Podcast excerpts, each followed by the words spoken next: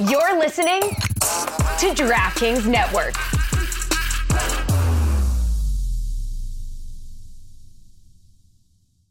Coming up on today's show, Magic Johnson becomes the fourth ever athlete billionaire. Will Levis electrifies in his first ever start. Kirk Cousins goes down for the year, and we draft the scariest Halloween movies of all time. All of this and much, much more on this appropriately moderately scary version of the ThomaHawk Show.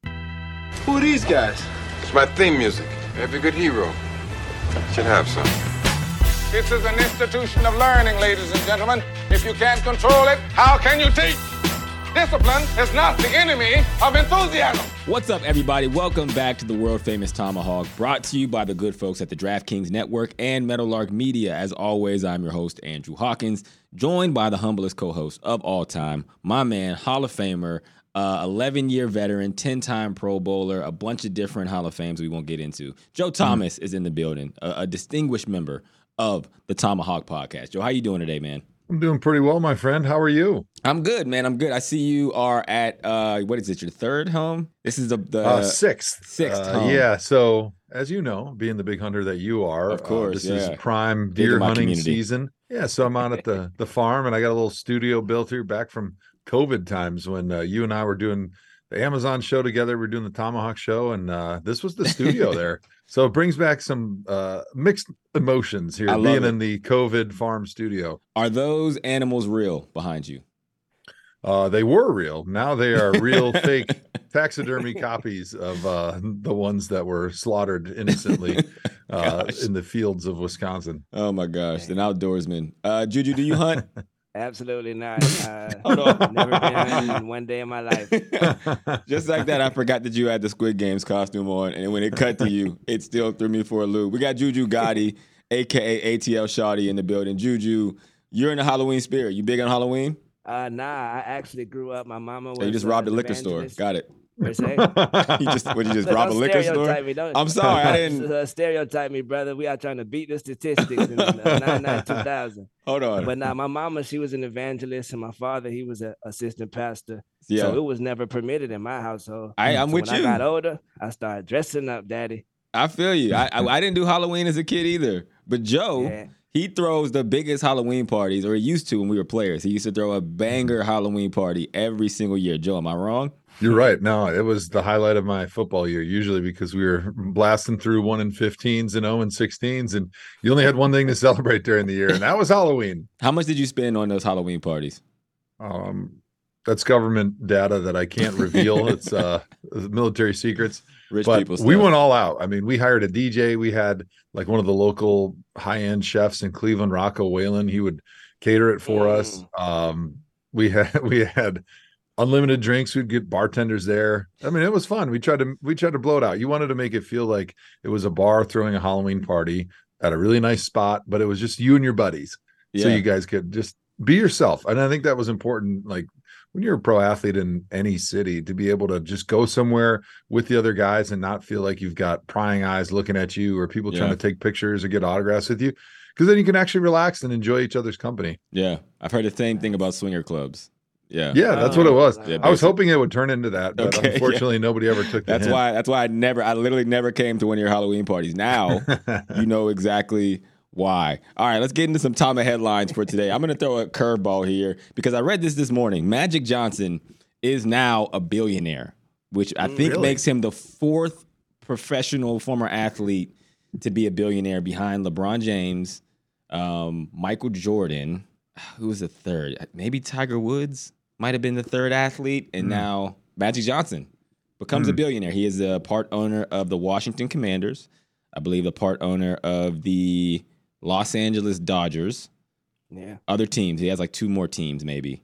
Um, you still mess with the Lakers at all? I think. I mean, I think he just has love for them, but I don't yeah. know if he if he owns part of the team. But he does own like another another two teams. So I don't really know where I'm going with this. But mm. I feel hmm. like Magic Johnson is always one of those people where you're never quite sure where his money came from. So can you can either of you explain to me how Magic Johnson became a billionaire?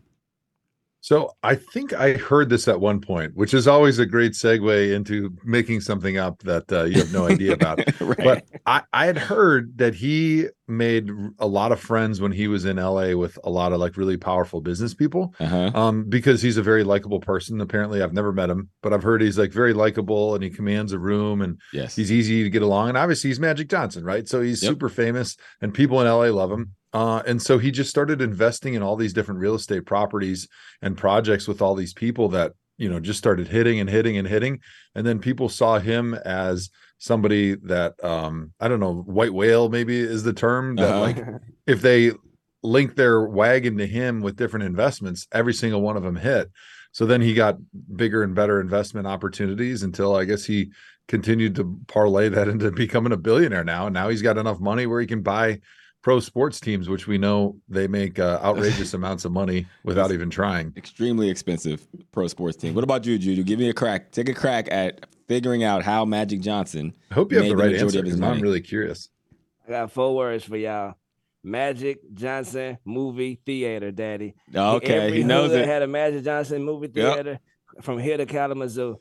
That thing did numbers every single weekend. We talking Lord of the Rings, we talking to Harry Potter's. Uh-huh. All the uh-huh. movies was in there. That was a big contributing piece, in my opinion. Yeah, no, that was absolutely it. So I think both of you are right. So what I, from what I know and what I've researched, um, he has significant shares in a, a Pep- Pepsi bottling plant and Starbucks and Burger King. So early on in his career, to your point, Joe, he met some people while he was playing, and they taught him a little bit, a little bit of the game about franchising and he was one of like the early heavy investors into like Starbucks franchises, and he would help open them up. Now, obviously, Starbucks is synonymous with coffee. It's like chapstick and lip balm now. It's like when you want a Starbucks, you you don't even say coffee anymore. So there's that.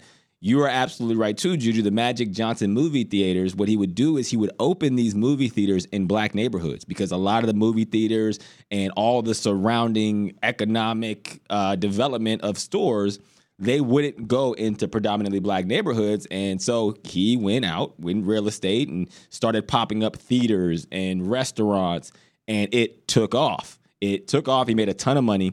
He also has 60% stake in life insurance company Equitrust. Um, mm. That has given him his favorite. largest portion of his personal wealth.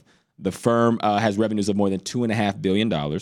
Um, and then beyond that, his stakes in all the professional sports teams and his background in business. To your point, Joe, he is one of the guys that people just loved.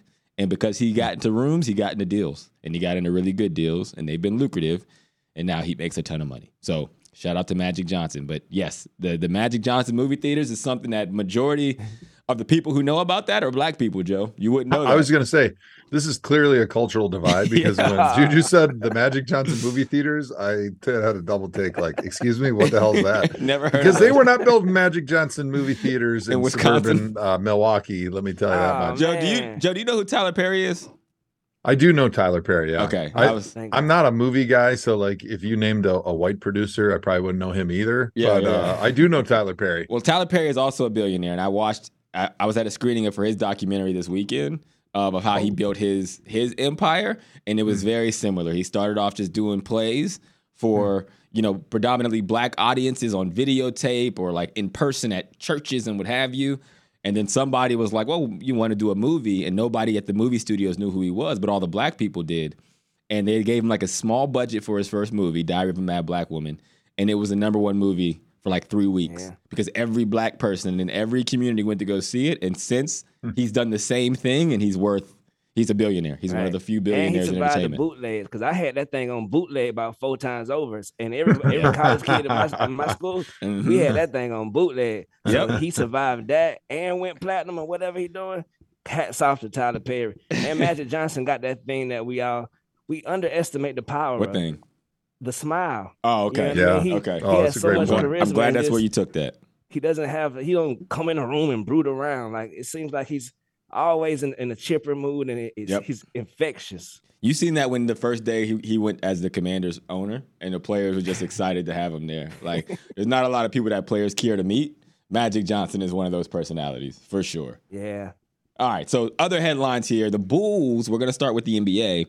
And this is interesting because this is a topic that I know Joe has a lot of uh, expertise in. So the NBA season kicked off last week, and essentially what the Chicago Bulls had to do is they already called their first players only meeting after game one, which might be the earliest time that I've ever seen a players only meeting uh, called for. So, Joe, I'm sure you've had a lot of players only meetings in your career. Do they ever work? What are your What is your take on players only meetings? Uh, the best thing that a players only meeting does is it continues to fracture the team to a point of no return so that you're assured of a much greater draft pick in the next year's draft. Uh, honestly, I, have never been in a players only meeting where I felt like we accomplished anything other than get pissed off at each other because a players only meeting is nothing but just a blame session. Just everybody sits around and blames each other for why we're not good enough. And it's just a bitch session. And, you know, maybe somebody feels better when they walk out of there, but I've never seen anything that, that's productive about it. However, after a week one game, like yeah, that's hard to imagine. There had to be a lot of drama in the offseason and through the summer to feel like you need to hash things out after one game in the NBA. They have 81 games left, Juju, and they're trying to they're already trying to figure things out as a as a team. Look, uh, more power to everybody over there, man. DeMar DeRozan, get out of there soon. Run. That's, that's my advice for you. That's tough. You're not man. gonna make, turn the city into Michael Jordan again. Lonzo Ball get well soon, but that Chicago experiment may need a rebuild because good God Almighty, players earliest team member in his uh, team meeting in history, Guinness Book of World Records. Look players only meeting after the first game of an NBA season is the equivalent to a newlywed couple coming home from uh, their honeymoon and making the decision that you know, they want to start to open the marriage up to see other people in order to make it work. this is right after the honeymoon. Like it's like, you know what? We all know where these next 81 games are going to go absolutely. Players only meetings, they usually end with uh, somebody threatening to kick somebody else's ass.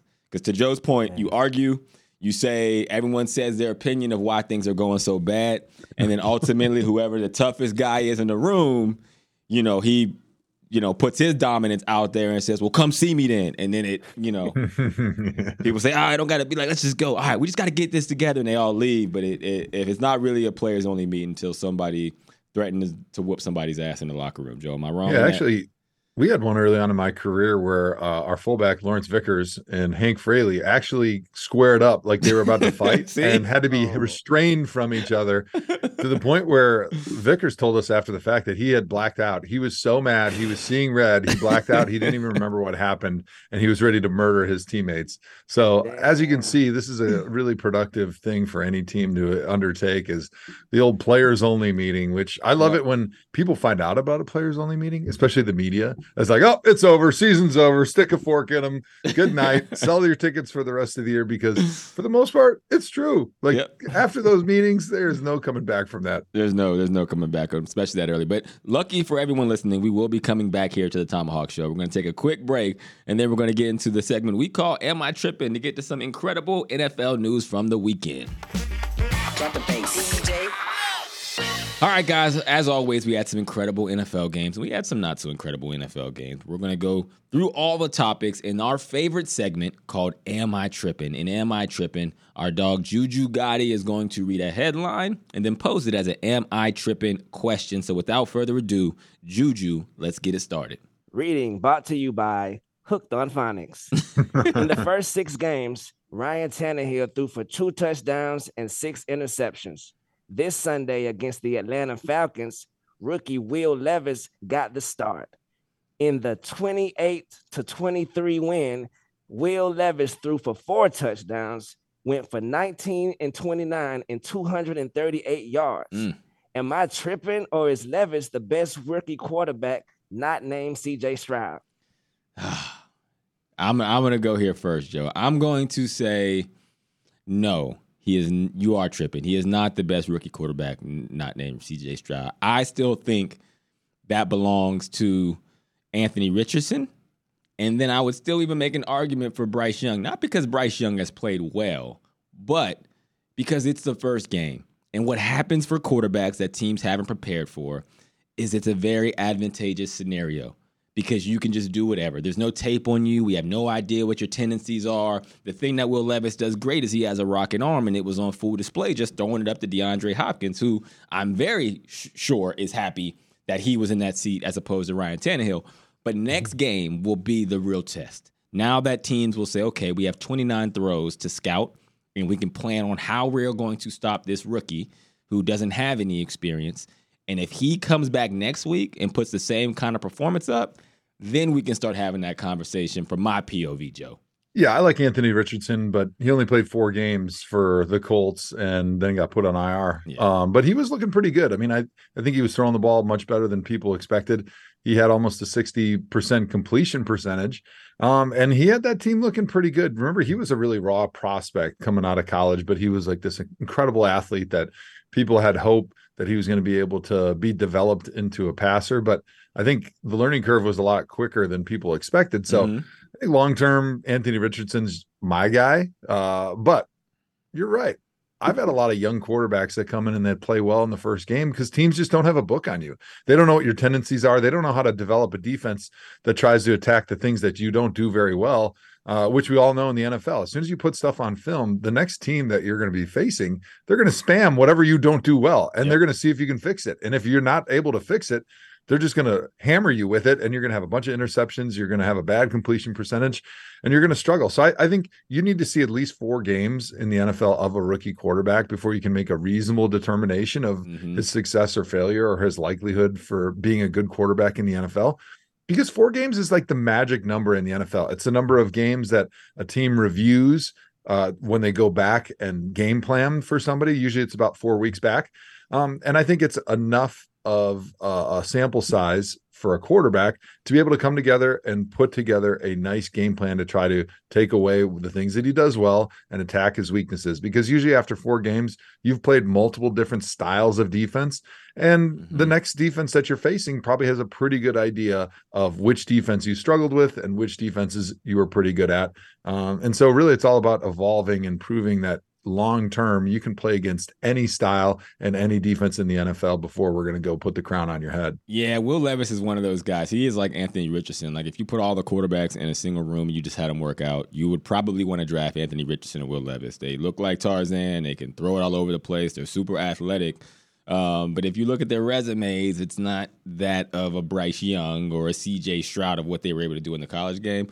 But I will say Will Levis is going to be having the best week ever because it happens to all of us. You come out, nobody knows who you are, they don't expect anything out of you, and you ball out and you walk around like, oh man, the NFL is easy. That shit was so easy. Today he woke up, he got a coffee this morning, he put a tank top on instead of his typical team sweatshirt, let the biceps show a little bit. He probably grabbed those Ray Bans that he hasn't worn in months. I'm gonna throw these on today, get the car washed you're walking around the facility and everybody's saying hi and great game and you're looking at the articles and shit is just sweet. You just think, man, this is going to be great for the next 10 years every Sunday, balling out because I am the God. And then it hits you in the face. They're like, you know what? We we have prepared for you. We see you now. It's not a surprise. And when TJ Watt or um, Myles Garrett is on the other side talking shit to you during the game, you want to cry and you, you realize, unfortunately, that it it was all a fallacy. It was all it was all a fantasy, and you're living in a dream. But he bought out, so I don't want to take anything away from him. But that is the truth. We've we've been there, mm-hmm. Joe. Uh, Juju, That's give right. me the next one for you. That was a WWE worthy uh, promo right there. You just the truth. That's what it feels like. There's no better Will feeling than that. This ether coming soon. the Jacksonville Jaguars have won five straight. They currently sit at six and two with a number three rush defense and a top 15 offense. Am I tripping? Or are the Jaguars the most underrated team in the NFL? I think they probably are because nobody's talking about them. The team that everybody wants to talk about is the Detroit Lions, right? They're a very balanced team. They're tough. The the coach that they have is very exciting. People like him because he wears his emotions on his sleeve. He's kind of got that old school gruff, tough mentality, but he also seems like he loves his players. Um, I see the Jacksonville Jaguars in much the same way as I see the Detroit Lions. The Jaguars, they've got a good defense, mm. they've got a good offense, they've got a smart head coach in Doug Pederson, which I felt like he kind of got a, the raw end of the deal when he got fired in Philly because he, he wins the Super Bowl for him, has a bad season and a half, and gets canned, uh, which didn't seem fair. You feel like you should get a longer leash when you've taken a team with a quarterback that's a backup and you win a Super Bowl.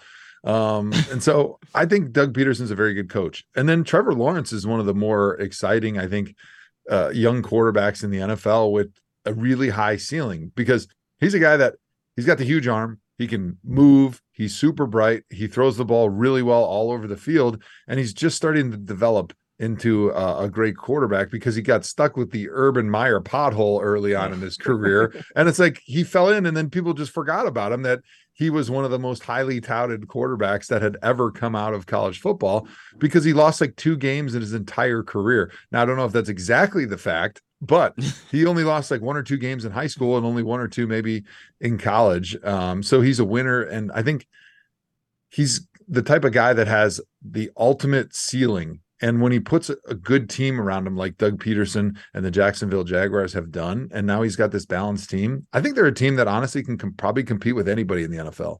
I, I, I would say you are tripping, Juju, because I think the most underrated team is the Seattle Seahawks. Oh. Um, and they beat they beat Browns recency bias. Yeah, a huh? little bit. They beat the Browns this week, but the thing about when you watch the Seahawks and their wins so far this season, they're they're ahead in that division. Nobody talks about them. Some people will talk about the Jaguars. Some people, a lot of people will talk about the Detroit Lions. Nobody has been talking about the Seattle Seahawks and the the way that they win. It feels like such team wins. Like it's never just Geno balling out or the receivers having huge games. It's it's literally everything. The run game, the wideouts. Geno gives them the plays that they need when they need it. Their defense buckles down when necessary. So I think they're the most underrated team, and honestly, it could be very scary for somebody in the NFC to see uh, come playoff time. All right, Juju, what you got next for us? Man. That's rich. The Seahawks. I, I, wrote the Seahawks off, and they ain't right back so far. So yep, they never do. That's what they do. They never right back. The Vikings started off the season zero and two, but have gone four and one during Kirktober. You feel me? TM Kirktober, including the recent win over the Packers. Though they won, though, reports are saying that quarterback Kirk Cousins could be out of out for the season with an Achilles injury. Am I tripping, or should the Vikings have started tanking before their short-lived winning streak? You are not tripping. They absolutely. They should have had Kirk Cousins on the trade block weeks ago. We were all saying it. They were like, "No, we're going to double down because we think we have a favorable stretch of the schedule and we're going to make a run," which is noble. You should be trying to win.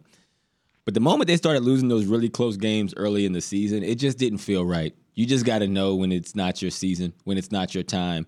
And now Kirk Cousins who was hurt his Achilles. Hope he gets better. Terrible every time you see that injury. Um, but at the same time, it does. You can't help but think that their front office or their organization is kind of kicking themselves for not jumping off that bandwagon and getting what they could out of it early on. It reminded me of when I first came to Cleveland and Josh Gordon, um, who was regarded as one of the most talented wide receivers in the league. I believe the the, the Cleveland Browns maybe had like a a second or third round or maybe some combination trade offer on on the books for for Josh Gordon. And the coaches lobbied against it. And he got suspended I think a week and a half later with a bad uh, P test for weed.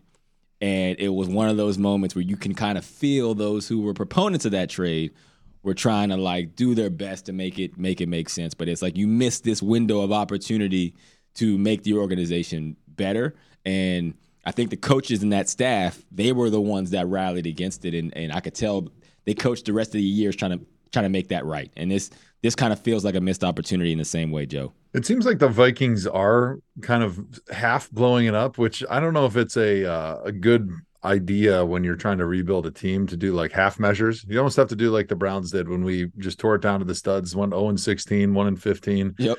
Got the draft picks we needed and saved the salary cap space for the future because – when you keep a guy like Kirk Cousins around, who's a good enough quarterback to give you some wins, like we saw in Kirktober, right? They're four and one, like they're the best team in the uh, NFC right now. They're probably going to win the NFC North uh, if they can beat the Detroit Lions here down the stretch.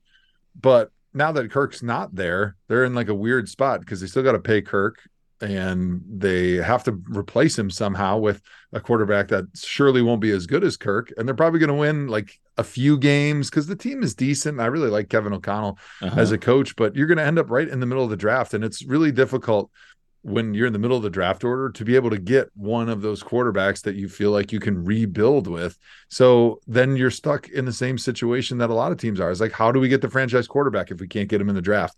Like, do we do the Browns route and give away a bunch of first round picks and, mm-hmm. you know, 250 million in guaranteed money to be able to bring somebody here that's a proven commodity?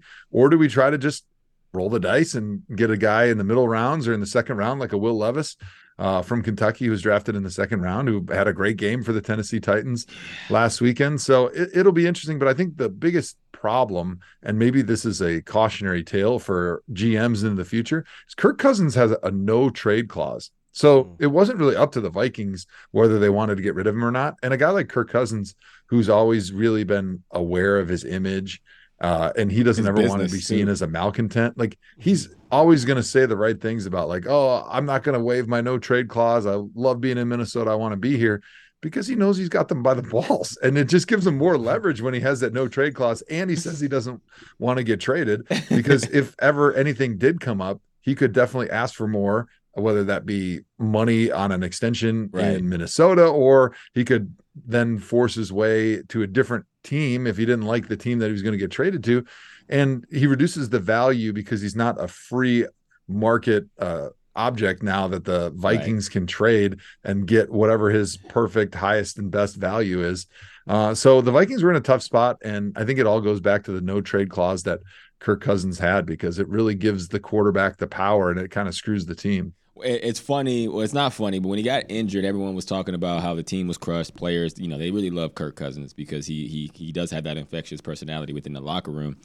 But they were like, you know, he's he's clapping on his teammates. He's you know waving to the crowd. He he still smiles when he gets onto his cart, and they're like, it's this devastation.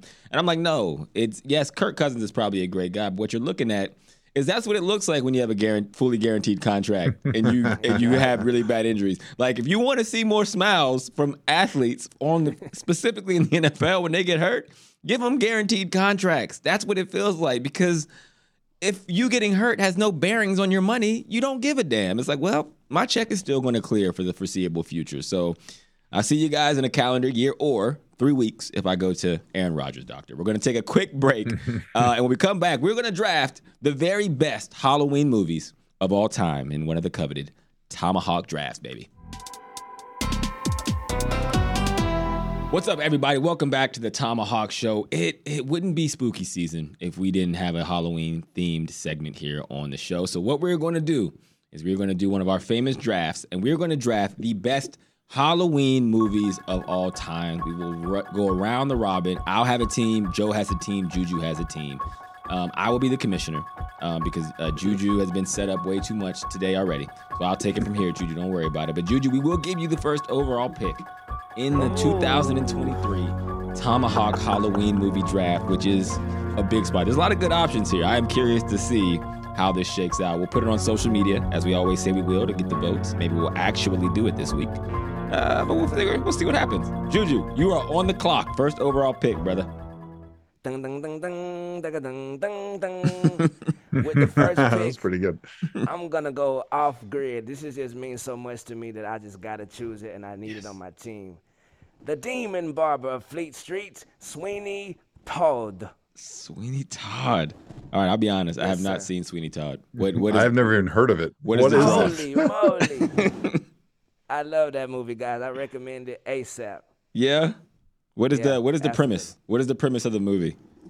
Uh, they started from the bottom. Now we here. They hated him okay. out. They said he was broke. They said he was this and that. So he opened up him a barbershop. And mm-hmm. everybody who was talking crap about him, off curtains. Like, look, spoiler alert, curtains. and we, we and guess what we gonna do with them? We gonna we gonna feed them to the community. Oh, okay. Yeah, that's scary. That's I, am actually not a big scary movie guy because I never understand the concept of uh, voluntarily scaring yourself. It's a musical. Johnny Depp is it's, it's trust me. Do yourselves a favor and do yourselves a favor. Okay. And watch this movie this weekend. All right, I'm I'm gonna put it on the watch list. Although feeding people to other people sounds a little scary. No matter if there's music or a soundtrack set to it or not, Juju, I'm gonna be honest with you. But that's all right. So I'm now gonna give the second overall pick to Joe Thomas because I'm gracious in that in my commissioner mm. duties. Joe, you were on the clock with the second overall pick of the first round in the ThomaHawk Halloween movie draft. Yeah, I'm gonna go with the movie Scream. I'm not sure if you guys have seen that, but when I was in high school, that was like the big scary movie that everybody watched. Of course, uh, as a high school kid, there was plenty of testosterone boosting scenes with Yeah, uh, all the cute gals that run around getting scared. Uh, but it, it was just like one of the only scary movies I've ever watched because I'm like you, Hawk. Like I don't understand the idea of wanting to be scared. I understand how emotions play into our lives and like Uh-huh. how that's what we're looking for. All we want is just different feels. Like life's all about the different feels. But the one feel I don't want, I do not want to be scared. So Scream was just right enough on that level that it gave me a little tickle inside, but Uh-huh. it didn't freak me out where I had bad nightmares. That's good. That's good. That makes sense. Four Scream. words. Salute to Carmen Electra. Yes, That's all I always. got. Absolutely. I should get that tatted on my my, my top left shoulder. Very influential in my uh, young teen, teen teen years. Um, all right, good pick, Joe. That's good. Screams off the board. That was definitely on my on on my big board for sure. Um, real quick, clarifying question: Are these all Halloween movies, or are these just scary movies? They have to be like Halloween. Just scary. It's All right. whatever you would watch on Halloween. You could put this Christmas if you if that's your uh, Halloween That choice. shit- All right, that's a that's a that'll be a big deal because the scariest movies I've seen on my draft, I'm gonna throw probably a curveball at some time. But number one, I'm gonna go with The Shining. And, in the first round pick, I can't believe both of you let that one go. I'll, I'm sure Sweeney Todd is great. I definitely had Scream on the board, but in a draft, you go for the thing that you are scared somebody else is going to grab. So The Shining, Bruh, number one on my big board. Scared. That I ain't trying to be. That, that's Don't be- scared. you draft scared? That's that, a- that's too. I don't want to see that movie after I saw it the one time. I- I, Exactly. still don't see Jack Nicholson as the same guy. Can't believe they fell to the third, the third, the third pick. Yeah, that's a drop. Mel Kiper is definitely talking about that all day tomorrow, knowing that The Shining went number three overall. All right, now we're getting to the second round here. Juju, you are back on the board for the ThomaHawk Scary Movie Halloween Draft. Dun dun dun dun dun dun dun dun. I choose scary movie number one. Dang, that was a good one. Look at Marlon Wayans. Scary movie number one. Man, that is a that was that was on my big board. It is a comedy. Yes, Yeah. it, it is a comedy, Carl. But at the same time, it's still murder. It's Yeah. still scary. And the way that it made fun of Joe's movie, I feel like Right. this was Juju, you know, following the ebbs and flows of the draft. Once Scream came off in the first round, he's like, uh oh, someone's gonna grab scary movie. That's the next one. And he he he he he might have reached a little still- bit, but it was definitely on mine. To Carmen Electra. Yeah, Still salute to Carmen absolutely. Electra. You're to draft all Carmen Electra movies. I love it. All right, Joe, your second round pick in the ThomaHawk Scary Movie Halloween draft.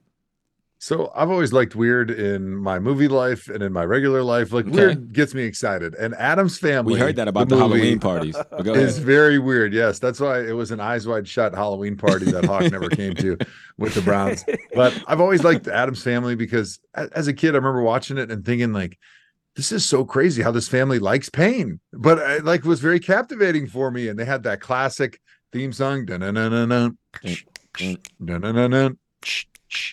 That's just so catchy. Like everything about it was interesting. And I think it's a timeless classic because my kids today can watch it and they can appreciate weird. I think weird's the one thing that it just never gets old. Yeah. Like humor kind of comes and goes and ebbs and flows because it's usually related on like topics that are going on in the world today. But Uh-huh. weird is always captivating. Weird is always captivating. Another tattoo that we should probably uh, look into. I like the Addams Family. I mean, it seems like a watered down scary movie. It wasn't exactly don't scary. do But that. it's That's not hate. it's not That's trying hate. to scare you. It's trying to like make you interested and weird and like uncomfortable. And I think it nails it, right? But it's got a little bit of scary, so it, c- it can appeal to all audiences. That's why it's a great draft choice. Yeah, Thing was scary. Is Thing in there or It? It is like It. the Oh, hand, Okay, Oh, It is or the the hand. thing is like the the hair, One of the them. Thing was little the hairball. Yeah. Okay, both of them, both of them there. All right, so A Addams little Family, creepy, a little creepy. It's it's more creepy than it is scary. That is the Yeah. perfect way to. Say that. And that's what I describe it. like. But you like that. All right, creepy is don't to scary be to Joe. All right, I'm with you. So you Addams Family in the second round. Joe's team is now screaming Addams Family. Juju's team is now Sweeney Todd in uh Scary Movie three. One of those One. guys. Okay, well, number one. All right, all right. My second round pick. I am going to go with Get Out. Joe, have you seen Get Out? No, is it like Joe. an escape room type show or something? Kind of. It's like an escape room Yeah. for black people. It is Oh. for for a black exactly person, what it Joe. is. You guys are really is- coming after the white guy on this No, show today with all opposite. your cultural references. You Magic gotta- Johnson's movie theater, never Tyler heard Perry. Sweeney, of. Sweeney Todd. Todd. Yeah, we, whatever the movie Hawk said. I'm feeling very you, isolated today, we're gonna, guys. we're gonna we're gonna get you involved. You gotta you gotta see these movies, and it's gonna all right. This is my cultural experience You're going to be able to have Halloween. conversations anywhere with with the references we're going today. So get get out is uh Jordan Peele. You know who Jordan Peele is, obviously, Joe, Yeah. right? yeah, I had him on uh, Thursday Night Football. We had him on the desk when he was promoting one of his shows There when you we were out in go. LA. So Yeah, his breakout movie was Get Out, and it was done on like a three million dollar budget just to set the scene. There is a black guy who is dating um, uh, uh, a, a Caucasian woman from an area that probably looks a lot like where you're from in Wisconsin. Uh, to to be honest, but he goes there and essentially he doesn't know what's going on, and they essentially take him there for an auction to mm-hmm. auction him off and oh. basically take his brain out and use his body as their own eventually for them just to live on forever. And they had been doing it. It's a i don't i mean spoiler for anyone who hasn't seen it but it is a scary startling movie is it not mm-hmm. juju? Yes, it is. It I that it was so creepy that it slipped my mind to put on his list right now. Like, it is dang, good creepy. Bravo. thank you thank you joe you got to watch this movie you will love it it doesn't sound nearly as bad as the synopsis i just gave Get out. All right, perfect. but get out you you gotta watch it you and annie will be like yo that is the creepiest shit i've ever seen in my life and is All it right. supposed to be a Halloween movie or is it just scary and like a freaky, like weird, It's just scary. upsetting com- concept? it's not even uh, it's scary I, I mean now i probably shouldn't have told you what happens because that probably takes I already all, forgot. Don't worry. all the fun out of it you know but you have no idea where it's going i think that's the creepy thing Yeah. about it is like it, it doesn't make sense until the very end and even i watched it a second time recently and i found like 10 other things that i hadn't noticed before and i'm like wow it is it is actually a brilliant movie you got to watch it all right Okay. we got about three minutes left in this draft. We are going into the third round. As always, the time to pick is a sh- shrunk down considerably. So, Juju, you How are on the picks clock. are we doing? We'll probably do four rounds here if we can get through this, Okay, this third round pretty quick. So, go ahead. Third round pick, Juju. What you got? Dang, dang, dang, dang, dang. Beetlejuice. Oh, Beetlejuice. good one. Me. Classic. Salute to Michael Keaton, my brother. Beetlejuice. There you go. I like that. That that, that one doesn't need much uh, commentary. We we we get it. That was that was a classic. Joe, you're up. Third round pick. Who you got? Yeah, another movie that doesn't need much commentary, Ghostbusters. I feel like it's a classic. Everybody that was a kid watched Ghostbusters and loved it. You know, it- it's a, a classic case of good versus evil. You know, like these cool, wacky Ghostbuster dudes destroying ghosts that haunt your nightmares. I mean, Yeah. it's just a, a wonderful, happy, moderately scary movie that appeals to all audiences. So, of course, it's going to be in my draft. You are definitely in the you are you are crushing the moderately scary category. you can tell that I do not like being scared. you are scared. a not into all. being startled. I see. No that. thanks. All right, third uh, round pick for for Team Hawk. I'm going with the Blair Witch Project. Ooh. Yeah, that was a revolutionary scary film because you weren't sure if it was real or not. And people were watching like, "Oh shit, this is crazy!" Right? And it was beautifully uh cinematically done in a way that made people ask that question. And the fact that we didn't know it was fake completely made it that much more scary. So I am loving how my team is shaped out. All right, we got the last round of the 2023 scary Halloween movie ThomaHawk draft. Juju, you are on the board with your last pick. The best movie of them all. Ding ding ding ding ding ding ding ding.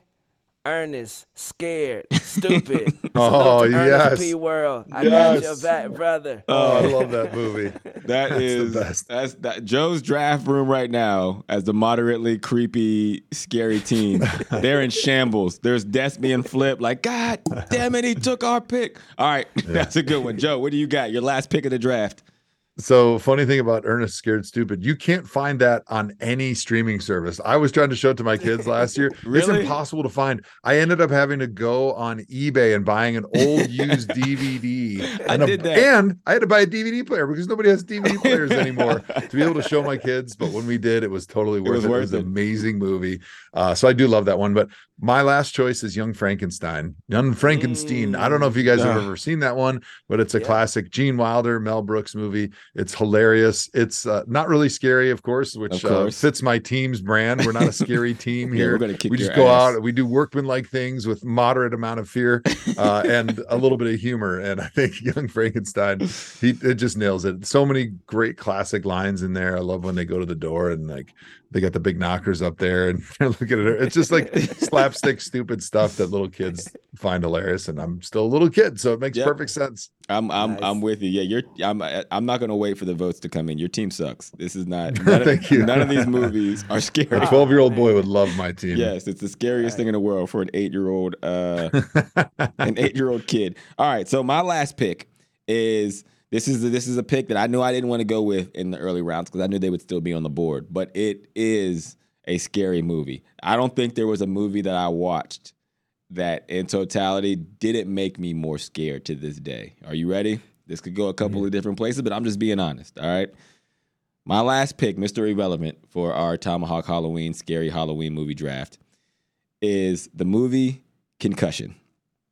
Mm. What? When I watch Concussion as a former football player, I don't know if I have ever been more scared in my life. Joe, do you not understand what I'm saying? Oh I know what you're God. saying. I haven't watched that movie because I'm scared of See? watching it. You and won't seeing what my it. future I'm uh, telling you. And that's why I can't laugh about your your serious comment because I'm like, no, like I don't want to watch that. That's way too scary. That's beyond scary. If I, this is this is the ThomaHawk Show. We keep it real here, right? We're not going to go into the social to- the commentary about all the things. But if you ask me, what was the scariest movie I've ever watched? I am telling you, Concussion was freaking scary. Okay, it's because it, it hits a little too close to home, and I'm glad that Joe hasn't seen it because now people will say, okay, it's so scary that Joe won't even go see it because because what if, right? That's some scary shit, Juju. Do you understand what I'm saying? Oh yeah, I get it. What's that version was- of you? It hit me at first. That was hilarious. But when I thought about it, oh yeah. that is In, that a is very dark way. What about you, Juju? What is the kind of movie that you're like to other people? It may not be a scary movie, but it's a scary movie to you. Uh, off the top of the head, a Teletubby movie. That's too much for me to handle. I don't necessarily want to go into that world. I don't want to uncover those demons. Salute the Tinky Winky, but I'm straight. Uh, I'm not even going to double click into there. I thought you were going to say The Blind Side, but that would be a scary movie for Michael Oher. That's that's how that that's how that works. All right, we're going to take a quick break, and we're going to get into some uh, extra points in our last segment here on the ThomaHawk Show. All right, we got some uh, extra points coming up here on the ThomaHawk Show. I don't want to get into this as if it's another ThomaHawk draft, but it is a topic that I think we should discuss. Flag football is going to be an Olympic sport for the first time ever. Um, and we know that America, they rule football. And then flag football has come on really strong in recent years, um, both women and men's in college at every level. Youth Joe is a flag football coach right now. I have dabbled for three or four years now coaching flag football. But I'm curious when the USA puts together their Olympic team, who is going to be on it? Is it going to be current NFL players that are competing in the Olympics in August while training camps are going on? Or is it going to favor those who are, you know, full-time flag football players? I'm just I just want to know, like Juju, where do you where do you think this goes? I definitely think the professional is gonna be the the bulk load of the roster. Like Tyreek Hill, you need a, a Justin Jefferson type. You need a Travis Kelce type, just to represent. If we represent America for the first time ever, I see it being pretty much boistered by the NFL players. Salute to the flag football players across the galaxy. Dang. If Tyrell Tyreek want to be on this team, He's on slide there. over, brother. I'm so sorry. I know you good. Catch you in the next one. We got to rep the so country. yeah, I here. see the NFL players being the peak. Okay, Joe, what do you think? What are your thoughts? I don't think Travis Kelce would be on the team. I'll be honest with you. So we naturally see like flag football as like the little brother to the NFL and the tackle game. Uh-huh. And so we just assume naturally that everybody that's the best at the tackle game, who's fast and quick and uh, would presumably have great flag football skills, would be similarly great because they've graduated through the flag football system. But actually, when you watch the game of flag football, which I coached uh, seven year olds this Yeah. past year, which I'm an expert now because uh, Of course. after coaching seven year olds in anything, you realize that there's only so much pain and suffering that you can take before you ha- are, are driven to the bottle. Um, but uh, but anyways, that's a personal issue. And I'm thinking that flag football has different skills. That there's dudes out there that are playing in some type of professional league that are very, very small, very, very quick. Not to bring up your size, Hawk, but you're Yeah. a very small, quick man. Yes, I you am. were not the greatest receiver in NFL history, but if you would have put that energy and effort into flag football, you may have been one of the greatest flag football players of all time. So because they're not playing with pads on and they're not getting hit and tackled, I think that some of the super skill set and the uh, superhuman traits that NFL players like Tyreek Hill have. Uh-huh. it's kind of for naught. And it's going to actually, in the flag football Olympic stadium, it's going to favor smaller, quicker guys that maybe couldn't make it in the NFL because they weren't big enough and they weren't able to withstand the tackles yeah. um, so I, I I do think it's probably going to be a little bit of a mix because from the USA standpoint, Juju, you made a great point. Like this is our first chance to show our game to the world. Now it's not exactly football, but it's still our game at its root and at its core. And so we want to have some of the guys that are recognizable because we want that popularity around the sport. We want uh Travis Kelce because everybody in the world knows Taylor Swift. So I think there is a sliver of like, hey, we need to promote our celebrities in the game of football by Yeah. putting them in this game. But I do think that the greatest flag football players on earth are probably not all NFL players. Yeah, I, I I would agree with everything that you said. To, to, completely spot on. And my hope is that if they did go with NFL players, that they would take it extremely serious. Like Yeah. like Yeah. like the like the dream team took the Mhm. NBA. Like let's beat people by seven touchdowns. Let's make sure they don't have a single completion and show everyone our dominance in this area. I agree. I don't think a lot of NFL players would actually be good on the team. My my guess is that they're going to have a capped roster.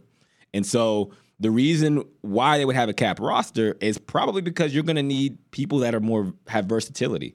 I agree. I would have been one of the best flag football players in the world. I would also agree with that, Joe. I'm glad you mentioned that, and I didn't have to, um, for a lot of reasons because I was the quickest man in the world, and I also played offense and defense. I can play corner and play receiver, so I'm like perfect in that scenario. I go to these celebrity flag games, and I go the off. I don't. I'm not there for fun. I'm out here making people look terrible. Like I'm shaking Matt Leinart down. I don't care. There's celebrity actors coming in. Uh, Mario the singer. No, I'm giving you buckets if you step up here trying to guard me. I'm not messing around. Travis Hunter would be on that list. Travis Hunter was probably one of the first draft play. picks. He's definitely playing.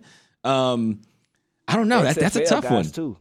You said what? XFL guys as well. I think a lot of the XFL guys who are very shifty and fast. Yeah. Salute to the Sea Dragons. I think a lot of those guys will go to the uh, the flag football Olympics as well. I, my goal is that we are just beating Croatia's head in by like a hundred touchdowns, just to show them, like, hey, man, nobody breaks on a football the way of um, way an American does. All right, next topic here. Go ahead, Joe. What do you got? No, I was going to say it will be really interesting to see like how developed the football infrastructure is with these other countries. Because when I was in Germany last year covering the NFL Germany game between uh, was it the Bucs and the Seahawks, Mm-hmm. um, it was interesting. They played a flag football game at halftime between women. It was like the German, you know, national flag football contest, Uh huh. and it was the championship game. And these girls were really good, and these were German women. So, I mean, Yeah. can you imagine if you had American women over there playing? Like the level would be even above that. But I was really impressed with how good they were. And so I, I think we're going to be really surprised with how good some of these other countries are that really haven't played football, that have never had an NFL player come out of there because these flag leagues are really much more popular than you guys even realize internationally. And there's a lot of people playing it. And I think America has a huge advantage in football, right? Because it's our sport, but also we have a lot of really big people in our country Uh huh. and Yes. that are athletic and strong. Like, Yep. I think a lot of it's our culture, but also like the background of the human beings that are in America right now. We're big. We like to lift weights. We start training early. But like with flag football, you don't need to be big and strong and be able to tackle people and be violent. Like it's it's a much more of a finesse game. Yep. And so I wouldn't be surprised if teams like France, you know, Think where some of these listen know. to this where some of those basketball players from the NBA that have like great quickness and they're very smooth because that's like what the French culture does a good job of developing because of their background in soccer and like the beautiful game. And like I wouldn't be surprised if Brazil has a great flag football team because of their skills on a soccer field which ah. I think some of the quickness and the footwork and stuff really carries over between the game of soccer because you have to have great body control, great ball control with your feet, but you also have to be fast and quick. Um, and it's pretty easy, I think, to take those skill sets of like a great soccer nation So and then the- transfer them over to flag football. So who's the number one contender? If we say America's the favorite to win, yeah, they're the favorite. Who is who is the number one contender in the Olympics? You're going with Brazil. I'm going with Brazil. I like Brazil. Yeah. Okay, I'm I I might go with a dark horse. I'm gonna go with uh I'm gonna go with Japan. Oh, Yeah, I've seen some Japan football, and they they they major in the pass game. They're quick. They're fast. It's I I think they've they've put enough time in. I I could see Japan being good. Juju, you got anybody? I'm gonna go with Zimbabwe. Okay, you just yes. you just saying I agree. Juju. Zimbabwe. All right. Yep. Uh, that, that is also Zimbabwe. taking me to another another topic, and this might not be good to say. The track community is not going to be fans of this. Um, but I was thinking about Tyreek Hill, and obviously he was very fast at one point. and the track community they hate the fact that people call Tyreek Hill fast because they don't think he's like fast, fast. They're like, "Oh, you're football fast," and I'm like, "Well, yeah." He had to put on like 30 pounds of muscle. He's a little heavier. He has to withstand hits, but he is still a very fast human being.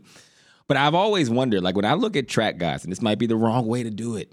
I'm not saying this is it, Juju and Joe. This is just my opinion and not the opinions of Meadowlark, DraftKings, or the ThomaHawk Show.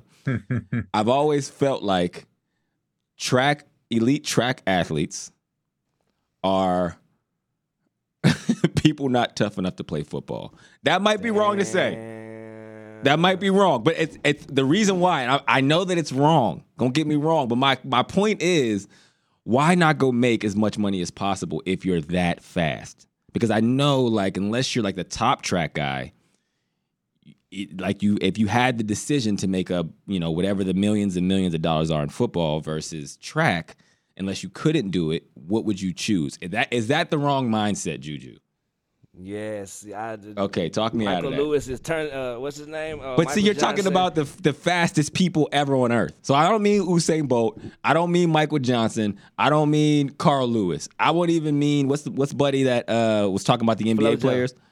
No, especially not Flojo. I'm not talking about the like, yo, we're in the running for the fastest ever. But there is a considerable amount of track guys or track, you know, runners that are in the we'll call it they're running consistently 10 fours 10 threes right and you're you're don't agree. going you're not going to win the olympics with a 10-3 you know which is I like well agree. why wouldn't you go play football if you could I think track stars are just as athletic and tough as football players, each and every one of them, wherever you are out there. I believe in you. I think you are strong, and I think you are as tough as you think you think you are. There goes Juju pandering to the audience again, pandering to anybody that'll listen to him. No, I, I agree with you, Hawk, but I think it's a different skill set when you're good at track because it's straight line speed. I was on the track team at Wisconsin, and I've always been a big track fan. So I had a lot of buddies that were uh, runners, and uh, typically a lot of them don't have the lateral movement, like the athleticism, the quickness, the start and stop that you have to have to play football. So they're yes, they're very fast because to be able to be super fast, you got to have like tight ankles, tight hips. Yeah. Um, your hamstrings have to be tight, and that makes you strung like a rubber band. So you, yes, you're very fast in a straight line, but it makes it difficult to move laterally to Mm. do the start and the stops. Okay. And I just don't think that overall they have the athleticism to be an NFL player. Um, and when you're that fast, you're also usually not that big because like the more Yeah. weight you have, the harder it is to run down the track. right And so handling hits is a real challenge for most guys that do have that track background. Jonathan Taylor, I don't know if you guys know the running back from the Colts, who's one of the best running backs in the NFL. He ran track at Wisconsin. He was like a 10 3, 10 2, 10 4 guy, like right in there, like super fast. that's crazy Um, but never going to make the Olympics like that, no matter how fast you get. But as a big guy, it transitions really well to football to have that type of speed because when you are big, you are strong, you are able to make some of those aggressive cuts, those start stops. You're able to zigzag and have the lateral movement that you need to, to be able to be on a football field. But it does hold you back from being among the fastest of all time to really make anything of yourself long term as a professional runner. That makes hundred percent sense. And you guys are right. I was wrong. I mean, people. I guess people do make decisions for passion and not business, like I do. Everything I make is a business decision, and has been since I've been three years old. Keisha, So are you listening? that makes sense. yeah, it's, Keisha, I love you, but I it's love you, but it was a business decision, honey. it, it would it, it helped my time a lot more by having a woman at the house than having to go chase one. Okay, there was it's opened up Amen, my calendar so much. Well, that does it for this episode of the ThomaHawk Show. Make sure you subscribe. That way, you never miss an episode. And check out the video version on the DraftKings Network every Wednesday at 4 p.m. Eastern. Thank you, Joe. Thank you, Juju. As always, shout out to the team. And we will see you guys next week. Without further ado, Joe T, take us out. Mm, Joe Hawk yourself.